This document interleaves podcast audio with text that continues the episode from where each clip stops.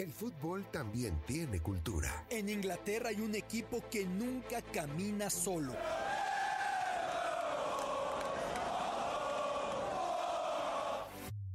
En Argentina se vive el fútbol con una pasión única. En Brasil se juega con ritmo, con jinga, algo tomado de la capoeira. En México lo disfrutamos con nuestro muy particular folclore.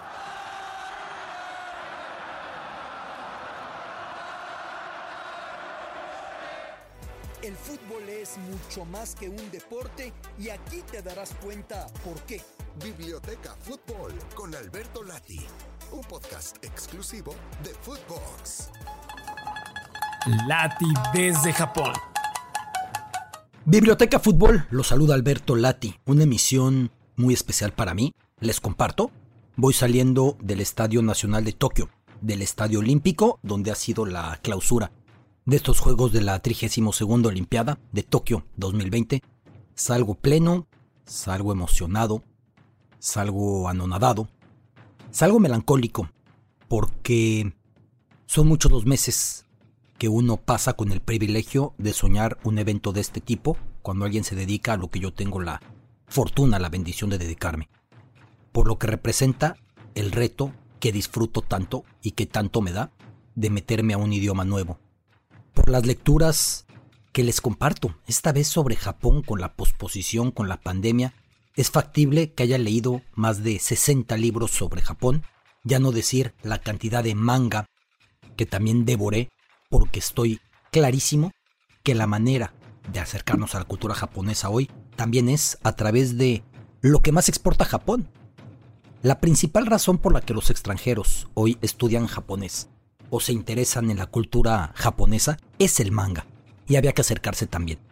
Y todos esos meses, y luego la incertidumbre, y luego la pandemia, y luego la posposición, y luego el no saber si podría venir hasta que estuvo relativamente cerca la fecha, porque en Claro Sports me decían que querían que yo estuviera aquí, pero no sabíamos si Japón iba a endurecer su acceso, que al final lo hizo. Al final entramos muy pocas personas con motivo de los Juegos Olímpicos. Y esto se terminó. Yo quiero resaltar que Japón ha hecho un esfuerzo tremendo, sin precedentes, para albergar Juegos sin precedentes. Las medidas sanitarias que hemos seguido, la prueba diaria de COVID, la reclusión en una burbuja porque no era opcional y porque lo tuvimos que entender de buena gana. El que no lo entendiera, mejor que no hubiera venido, era obvio. Todo esto hizo una cobertura muy particular. El color de los estadios, pues no, era grada, era tribuna, era vacío, era hueco. Las multitudes fuera de los estadios no existían. Los cantos, los aplausos, las ovaciones, no. Eso te pegaba todavía más en estadios más grandes como el Estadio Nacional, que es enorme, a diferencia de instalaciones más pequeñas como la destinada al esgrima o al tiro con arco o otras que tuve la posibilidad de pasar por ahí. Pero más allá de todo, hay que destacar que los deportistas vinieron a devorarse estos juegos. Sus ganas de mostrarse, de desafiarse, de mostrar todo lo que traían. Lo vimos en la piscina, esa rivalidad entre Kerry Ledecki y Aaron Titmus, con Caleb Dressel, el nuevo rey de las aguas. Lo vimos en la gimnasia, y la circunstancia de Simone Biles amerita todo un capítulo aparte, pero vale la pena decir que es importante que solíamos pensar que los atletas solamente se lesionan físicamente, y es muy, muy necesario, muy prudente que Simone Biles haya colocado el reflector sobre lo que pasa también en el interior, en la mente de los atletas. Y ahí en esa gimnasia, Sunisa Lee terminó como oro en el all around. La brasileña Rebeca Andrade estuvo maravillosa. Nuestra Alexa Moreno fue sensacional. Arañó la medalla de bronce, todavía la recuerdo en su rutina de piso con la música de Demon Slayer. Le encanta a ella el manga, el anime, y venir a Japón para ella tenía eso muy especial. Y en la pista, y en el campo, en el atletismo. Tengo fresco ahora Eliud Kipchoge, porque fue el último que apareció, su majestad Eliud, el mejor maratonista de la historia. Récord mundial. Alguna vez en una carrera cuajada por su patrocinador, con tecnología, con apoyo, logró correr la maratón en menos de 2 horas. Eso fue un experimento, pero conociéndolo, en sus manos está que más pronto que tarde se haga. Fue oro en Río, había sido plata y bronce en Atenas 2004 y Beijing 2008, pero en 5.000 metros, y desde 2013 que saltó de los 5.000 y 10.000 a la maratón, ha corrido 15 maratones oficiales y ¿qué creen? Ha ganado 13, contando el de este domingo, el maratón corrido en Sapporo de manera espectacular. Y en la pista también, Sifan Hassan, la etíope holandesa, la niña etíope que llegó a Holanda como refugiada y que llegó a estos Juegos con una meta sin precedentes. Ella quería ganar el oro en los 1500, los 5000 y los 10000. Nadie lo ha conseguido jamás. Finalmente tuvo 2 oros y 1 bronce. Llamó la atención que en la carrera de los 5000 cambiara su estrategia tan notablemente, porque ella suele ser de salida tranquila detrás del pelotón y apretar hacia el final. Aquí, después de 300 metros, se aceleró y quiso tomar la punta del pelotón y terminó fundida. De Elaine Thompson, la jamaicana, reina de los 100, los 200 y el 4%. De la escuela italiana, nadie vio venir a los italianos como nueva potencia de la velocidad. Ganaron el 4%, ganaron los 100 metros con Marcel Jacobs, este hombre con nombre estadounidense pero con alma completamente italiana. Lo entrevisté y es más italiano que nada. Con los 200 metros, que el otro trono que deja Usain, si el de los 100 lo tomó Jacobs, el italiano, el de los 200 lo toma André de Grasse, aquel que en una carrera en Río, teniendo 21 años, tratara de rebasar a Usain y Usain se le pegara y le levantara el dedito con risas diciéndole: oye, me chamaco, ¿qué te pasa? Y fue una escena maravillosa que a ese nivel de sprint tuvieran un diálogo. Pues de Grasse logró conseguir esta medalla y la entrevista que me dio me dejó claro lo que ha representado este proceso para los atletas. La pandemia, la resiliencia, el sacrificio. Me decía de Grasse, hubo momentos en los que ya no quería entrenar, ya no veía razón para despertarme, ya no quería comer como corresponde a un atleta.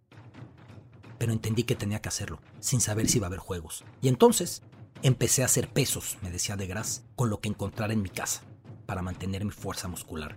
Y en donde veía un pedazo de pasto libre, sin gente, me ponía a correr. Y me iba al apartamento de mi entrenador y ahí me ponía a hacer rutinas. Y en mi garage seguía entrenando. Y así pasé de la cuarentena. Y así llegó también a estos Juegos. Unos Juegos inolvidables. Unos Juegos con su clausura muy emotiva, con la tipografía que utilizara Tokio para el 64 para decir sayonara en el adiós.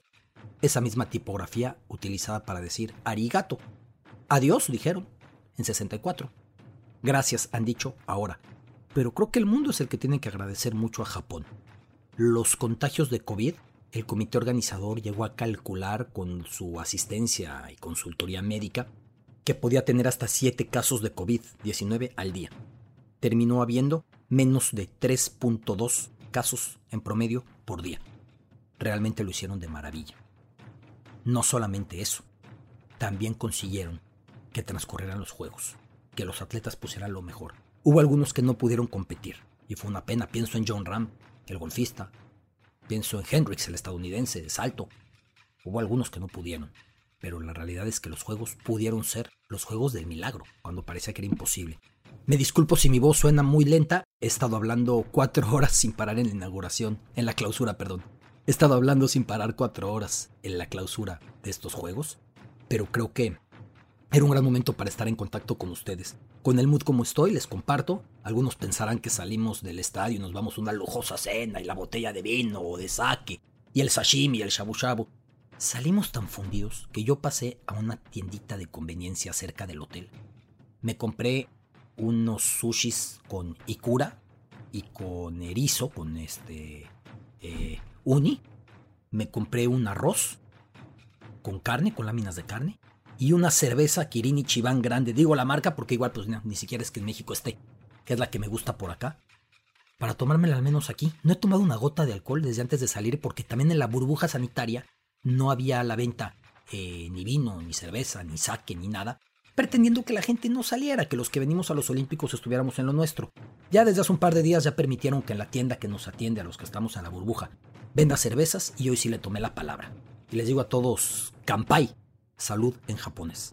Les digo a todos que gracias por sus mensajes, por su apoyo, por su retroalimentación, por hacerme mejor con sus críticas, con sus observaciones, por ser exigentes. Necesitamos que nos exijan siempre, siempre, que nos reten, por ser solidarios, por ser comprensivos, por darme su confianza.